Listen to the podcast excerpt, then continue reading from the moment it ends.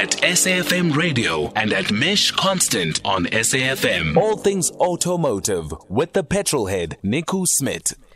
Nico, how are you? Good. How are you, Michelle? Oh, I'm cracking along like uh, as only I can crack along. so, As long as you don't crack up, that's fine. okay, so before you even uh, um, crack into all the stuff that you're going to crack Yes. into, um, I understand that you are um, you're dealing with COVID as we speak. Yes, I've always been a positive guy, so um, I'm also now COVID positive. so, yes, um, I'm not exa- exactly on the couch. I'm more in bed today, Yeah. but otherwise it's all the same. So I think there's a lot of us going through this. So um, um, I think it's a case of hanging in there and uh, taking it easy and drinking your meds and yeah. So, Nico, you're obviously one of the people who are certainly not um, as sick as other people that I know. So you know what, Michelle? I think um, uh, if I look at the scheme of things, I mean, it's not great. It's like a really bad flu that I have so far. Yeah. But a lot of people have, have really had it quite badly. So, it, it- you know, it is something that is quite serious, and a lot of people are going through it. Um, the the most interesting thing is how many different theories there are of what to take and what not to take, and do this and do that. Which is, I think, if it was 20 years ago, it would have been almost a simpler thing. You know, people say take that. Now there's so much information, and and and, and I, I don't know if there's too much information, but everybody has an opinion on what to do and what to take. Yeah. But I think the most important thing is, of, of course, to to take it easy as much as you can. Trust the person that's helping you with the medicine. Drink the medicine that you can. Um, Yeah, and otherwise, yeah, I I think pray for pray for the best and pray for yourself and other people, and that's what I'm doing. And I have people that are praying for me, and you know, it's nice Yeah. that you have family that support you. And, and Yeah. so, you know, there's a lot of people that are going through this with me now. So hang in there. You're not alone. Nika, I'm going to crack in with a question, Yes. if you don't mind. And it comes from Yusuf. And Yusuf says, How much smoke is permitted to come out of your vehicle while driving? Hey, no, nothing. none, none. There shouldn't be smoke. Smoke ain't good. So if there's any smoke, um, I don't know how old the car is, Yeah. but when there's smoke coming out, there's, there's um, new cars have lots of different filters. Like diesel cars have diesel particulate filters that filters out the soot. Um, you have catalytic converters. You have lots of things in the exhaust to to take away the emissions. Because if you just imagine you had from the engine, you had a straight pipe out the out the atmosphere. In other words, nothing from as the fuel. And because what? Okay, I'm going to take a step back. An engine takes fuel and air, mixes it together, gives it a spark, and that and that runs. Or a diesel just compresses fuel and air and it, it ignites. But that burning process um, creates harmful gases that go into the atmosphere. So what you have is you have different types of filters in the engine to filter out all the those bad, um, um, uh, like carbon dioxide or nitrogen oxide or soot or whatever it is. Yeah. Um, so if it's smoking, then it does mean that there's a problem. First of all, from the exhaust, um, your engine is um, there's an issue with the engine possibly. Um, if it's smoking at the engine, I'm not sure. That's not great either. It might be um, a, a problem with oil or, or something else. That uh, so any smoke from a car is not a good sign. So I would have it definitely checked out. Something is not right. They're not supposed to smoke anymore. Um, yeah. So, so I suppose one could say if your car is smoking, you need to rethink because where there's smoke, there's fire. Yeah. yes. have a look at that. We'll have somebody look at, at that. I mean, some cars you drive next to them and there's like white smoke. Um, and, and, and again, the type of smoke probably is an indication of what's wrong with the car. Um, but smoke out of an exhaust is not a good thing. So even if the particular, let's say, even if your filters or your whatever are working fine or the systems in the exhaust, if there um, if there is oil getting into the fuel or whatever, that could be why the car is smoking. So it is something to have checked out. Okay, so so can I go to another question? Yes, Okay, away. so don't forget if you want to send your questions to our petrol head, he's all here to answer. I actually think people send you questions just to test you and see whether you really. wait till you. So wait till you oh. hear the next one. Oh no! So this one goes as follows. Hi Michelle, please ask Nico what he thinks could be causing a brrrr sound inside my Ford Fiesta. It's similar. ay, ay. Wait, Yeah? wait, not finished yet. It's similar to a fan with a leaf stuck in it, but not as harsh. It accelerates when I increase my driving, and it seems to be getting louder over time. Someone suggested it could be a speedometer cable. So it's a brrrr sound inside the Ford Fiesta, similar Aye. to a fan with a leaf stuck in it, but not as harsh. Okay, I'm trying to rack my brain to try and think what this could be. Uh, so, yeah, because it, of course the car has a fan inside. You know, you have your little, you have your fan inside, and um, I think if you have an older car, and I don't know how old the Fiesta is, sometimes if your filter doesn't work, maybe you have a fa- maybe you have a leaf stuck in your car's um, aircon. But um, I don't know, Michelle. It's uh, it's one of those you've bowled me out, but I would have it checked out. I would I would go to a Ford dealer um, or if you're servicing somewhere else, um, let them ride with you in the car and have it checked out and see what, what the issue could be. Um, if it's yeah, so I don't know, Michelle. There's So- a the right. So one for me and one for whoever sent out the message. Okay, This one I for don't know. you, one for whoever sent out the message. So I'm on a fifty percent hit rate. Yeah. So if anybody knows the answer to that particular question. Hang on, yeah. No, I realized the smoke. I didn't know either, so I'm on a zero percent hit rate. No, you were good on the smoke. You were good on the smoke. You said no smoke. Okay, cool. Okay, so the question was if there's a brrr sound like a fan with a leaf stuck Yes. in it, but not as harsh, perhaps you understand what uh, Yeah. our, our, lis- our Maybe somebody else that works more on cars than I do actually has the right answer. So please No. be on my side so we can get a, get the fifty percent up a bit. Okay, someone else says, what's the solution when you have rust in your radiator and there's also a high temperature in your car? So, rust, um, what happens is that um, uh, you probably only fill the car with water and not with a solution of glycol and water, so antifreeze. Um, also, the, the fact that there's a temperature issue means you have a water leak um, because the, the water is there to keep the engine cool. And um, if the if the water um, and it's a closed system, so what you have is you have water and glycol or water and antifreeze. You have a certain relationship between those two. The reason for the antifreeze is when it's very hot, the water boiling point is higher, and when it's very cold, the freezing point is lower. So, Yeah. in, in other words, water won't freeze and it won't boil that easily. Um, and also then prevent some rust. So, if you then only put water in the engine without glycol, then you're going to get rust. And if you're having this high temperature, there's a leak in the radiator or somewhere else in the system. Um, and if you check the water level, you'll see that's low, which is not great for an engine. An engine doesn't overheating, like a human being. Human being's not good if you're overheating. The same with an engine. Probably, yeah, so very detrimental to an engine to overheat, especially if it's badly done once.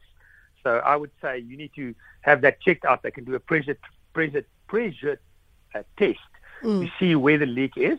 But um, yeah, those are the those are the reasons I think.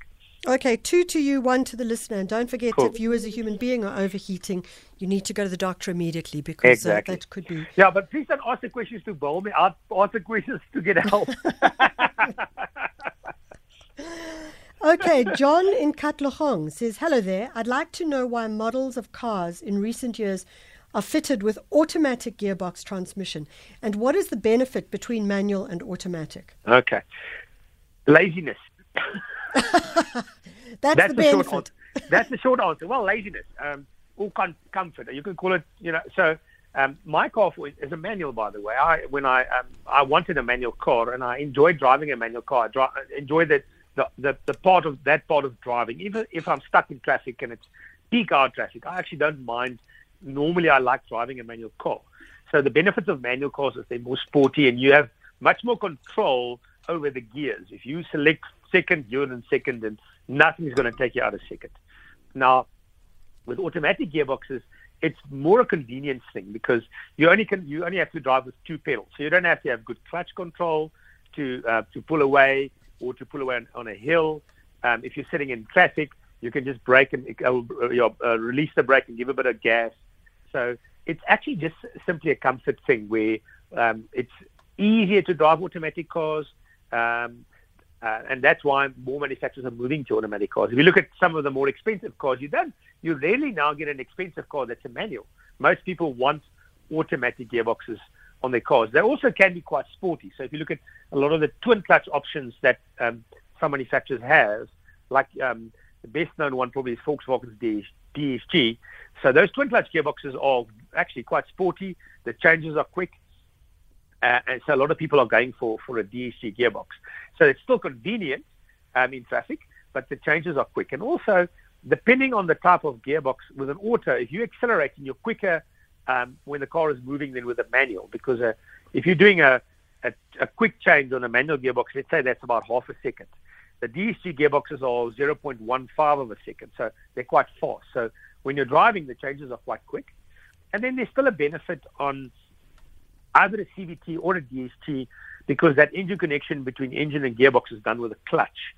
So there's no losses where the the, the more conventional type gearbox, we call it a, a torque converter gearbox, you still get, but there are some losses, but manufacturers would normally put those in bigger cars. So um, you would have on a smaller cars, you either normally nowadays you get either a CVT or a twin clutch gearbox, which is quite efficient and much more comfortable. Well, John and Katlehong, I hope that that answers you. Um, do you think that as we move forward, even the, the, the smallest, like little cars, entry level cars, are also going to just go into. They already have, Michelle, exactly. So I think entry entry level. So if you look at the, if you open up a, a the price list and you start at the, the most entry level car, it's a manual. Um, because price wise, they, they're cheapest to, to manufacture and sell. Automatics are always going to be a bit of a premium if you take the same car on an auto. But you don't have to go very far on the list to already find some autos. So, um, and also sometimes, depending on the car, um, a second-hand car that's an auto might be a little bit a small the small automatic might be a little bit more um, popular in certain cases than a small manual. So it's just more convenience and ease of use. I think that's all. Okay, fantastic. That sounds good and uh, we want to know more. You know, I, I, just wanted to ask you something quickly. Uh-huh. I, I, read that Volkswagen is going to shift to um, hybrid and electronic cars in South Africa by, I think they said 2030 or 2050. Do you know anything about that? Yeah, I think they're not necessarily talking as much about South Africa. The, the, the manufacturers are all talking about. Um, uh, well, they're going to impact us. But if you look at what what what um, Volkswagen is saying, what BMW, Mercedes-Benz, Volvo, all the manufacturers, especially the European ones, are saying we are moving towards electric, we are moving towards hybrids, um, and that's eventually going to affect us. Yeah. So um, the fact is, if they, let's say eventually in 2035, they're just selling electric cars, well, then either we're selling Volkswagens or not in South Africa. So the reality is that the manufacturers um, themselves are moving towards that.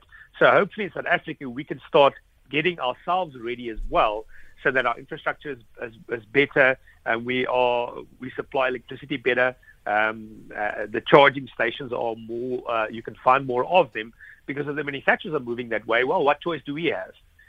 Okay, we've got a question from Iona Skoltz for you. Hello, Michelle. Good morning. Iona from Cape Town.